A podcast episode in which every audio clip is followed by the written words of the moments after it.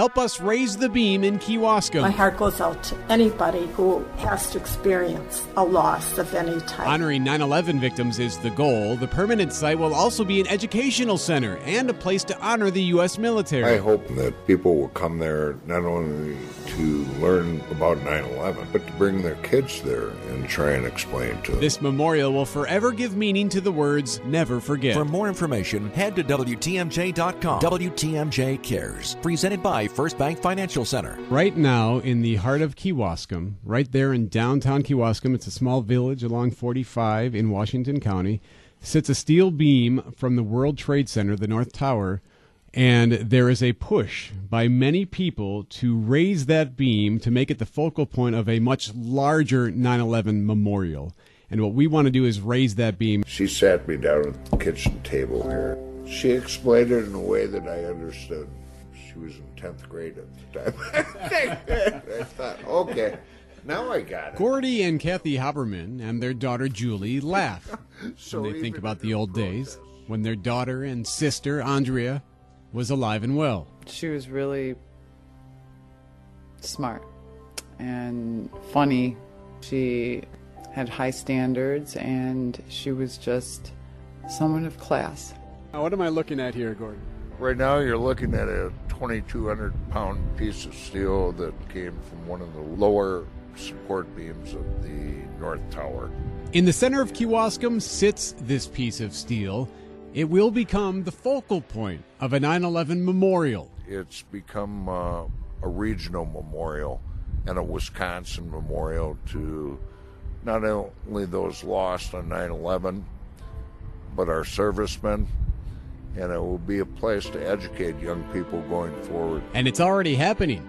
I saw it firsthand when I visited the site recently. Ironically, when I pulled up just to take a moment here, there was a field trip. Some eight-year-olds, maybe nine-year-olds, walking down the street from their school just to take a look and to remember and to learn. We're trying to bridge the gap here between an event and the sense of community that uh, nine eleven brought to people. And I don't want anybody to lose that fact that it, it starts in your hometown. It's not just about nine eleven. It's, it's, it's mm-hmm. a lot more than that. That's right. So Raise the Beam, what we're trying to do is raise the steel beam that now sits in Kewaskum. It's from the North Tower of the World Trade Center. But this memorial is much larger than that. There's the educational component, right, Gordy? There's the U S military aspect, the, the first responders, those who died from illnesses while working ground zero. All of that will be encompassed in this memorial, right? One person a day is dying from their mainly volunteer work down at ground zero. When the World Trade Center towers fell, it left a pile of wreckage covering fifteen acres. And as the nation sat stunned, many Americans put on their helmets and got to work. Well, I just went down to, to try and help, being that I know steel. Including Rafe Greco. I'm a welder. I knew they were going to need people who knew about metal down there, so I went. When I got down there, I was met by a bunch of other construction superintendents. Charles Vitchers was a general superintendent for a construction company. He was immediately called to act. We were trying to devise a team to put together to help. Crews worked and worked and worked. Burning every day for twelve hours a day, seven days a week, for months on end. And they saw things you'd never want to imagine. I used to get a lot of nightmares, a lot of recurring nightmares, the same nightmare actually over and over again. Does it still get you? Absolutely. Absolutely.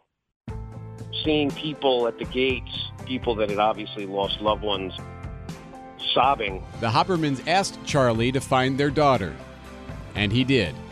And when I say he did, she was recovered there.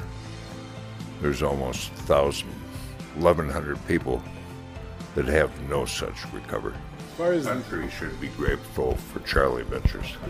Well, I was going to... A little overboard there, Gordon. Gordy's praise isn't overboard at all. What Charlie, Rafe, and thousands and thousands of others did was work day in and day out, clearing debris and recovering whatever remains they could. And many are now ill or have even passed away from breathing in the toxic air. They were guys that I worked with side by side um, all day long, you know, for, for months on end, who are who have passed. uh, due to ground zero. Rafe considers himself lucky. Would you do it again? Absolutely. Absolutely. If I hadn't gone down there, I probably would have regretted it for the rest of my life. Let me say thank you, by the way, for doing what you did. I I, I don't know if you hear that a lot or enough, but uh, thank you. Well, thank you. That's, I appreciate that. That's very nice. I don't hear it very often, but it, it's nice. And one of the many aspects of the story that we continue to discuss, Steve, is it's, it's more than just honoring the victims of nine eleven. There's mm-hmm. more to this memorial. One of the other phases is a U S military component, honoring those who have served our country from Wisconsin and some of those who did not return to be able to live a free life like the rest of us are able to do that. And one of those names is David Johnson, Army First Lieutenant from Mayville, who lost his life serving our country overseas. And his parents join us in studio. It is Andrew and Laura Johnson. Thank you both for being here today. Well, thank you very much, Eric and Steve, for having us. And uh, we are delighted to be here. Uh, uh, obviously, something terrible happened in our in our family, but um, we hope that um, some good could come out of it. The ripple effects of uh, nine eleven are, are absolutely stunning. seven thousand brave servicemen killed, forty thousand injured. People generally think the war is is over. However, many are unaware that just two weeks ago, four hundred reservists from Wisconsin deployed to Afghanistan. This is a war that will continue forever. The one thing I want to point out, you mentioned the educational aspect, Steve. That, this part of it is so remarkable. You think about it, there are eighteen-year-olds who have no idea. There are twenty-year-olds who just don't have any comprehension of what happened that day. Well, what if you weren't born yet? How do you perceive history when you weren't there to feel it? Yeah, my parents went here, so. And is that right? Wow. I'm chatting okay. with a few students at Kewaskum High School. This is the same school Andrea Haberman attended. Haberman was killed in the attacks seventeen years ago. Do you like learn about it all? Like, is it in history class? Is it in, in your textbooks? A little bit. I guess it depends on what history class you take. Every year on nine eleven, usually someone, at least one of my teachers, will talk about it. Do you feel like your perspective is different than, say, someone my age or your principal's age? I feel like it is, especially because we weren't. nine eleven Memorial Senior V P Noah Rauch oversees all the educational programming at the museum at Ground Zero.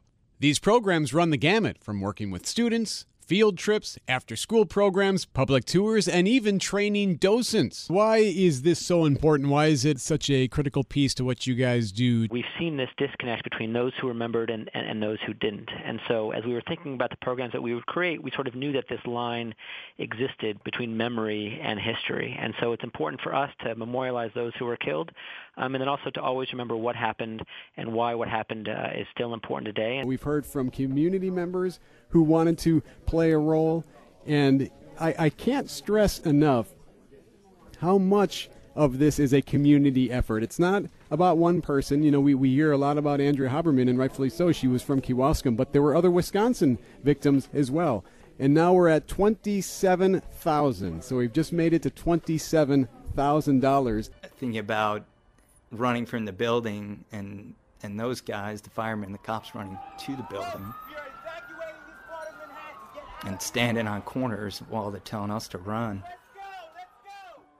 Wondering where where Tom was that day. And he was in bed, which is great, um, selfishly, but um, that's still the hardest part, trying to figure out where he was.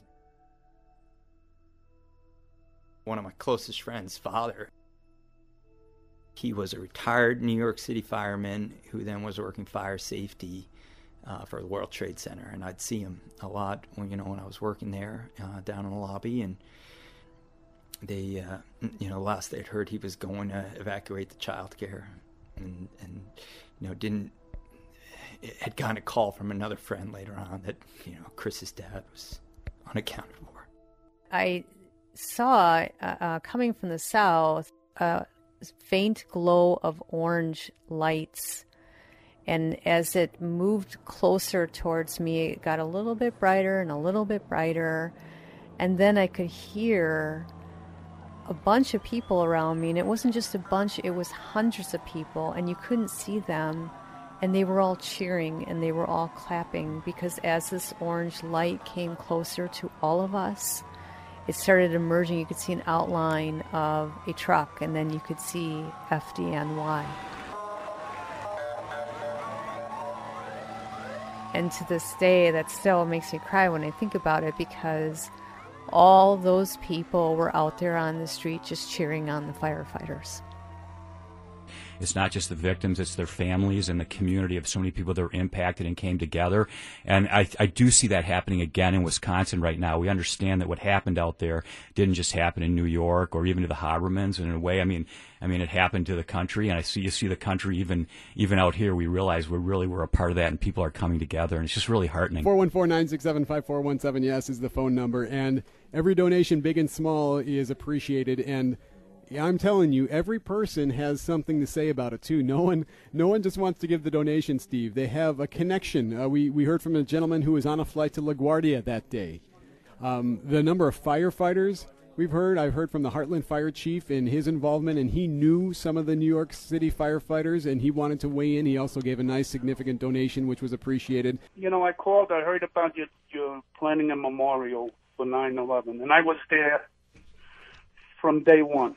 Uh, my company was fifteen firefighters. I made so many new friends. Kathy Haberman, whose daughter was killed on nine eleven, spent the entire radiothon connecting with callers. I want to meet them all personally. I think everybody should come down to the groundbreaking. That will take place in March. Now, a few weeks ago, I asked Andrea's sister, Julie, what she thought Andrea would think about a memorial. Would you be embarrassed at all?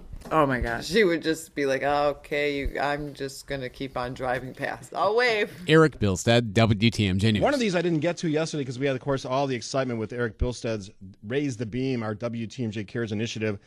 And the latest update is north of thirty-five thousand, and they're still counting. Checks coming in. People still donating. Got to love that. And thanks to all of you.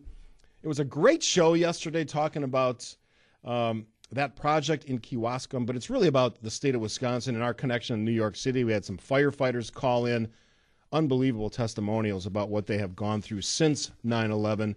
Uh, folks were very generous, some large donations, lots of small donations.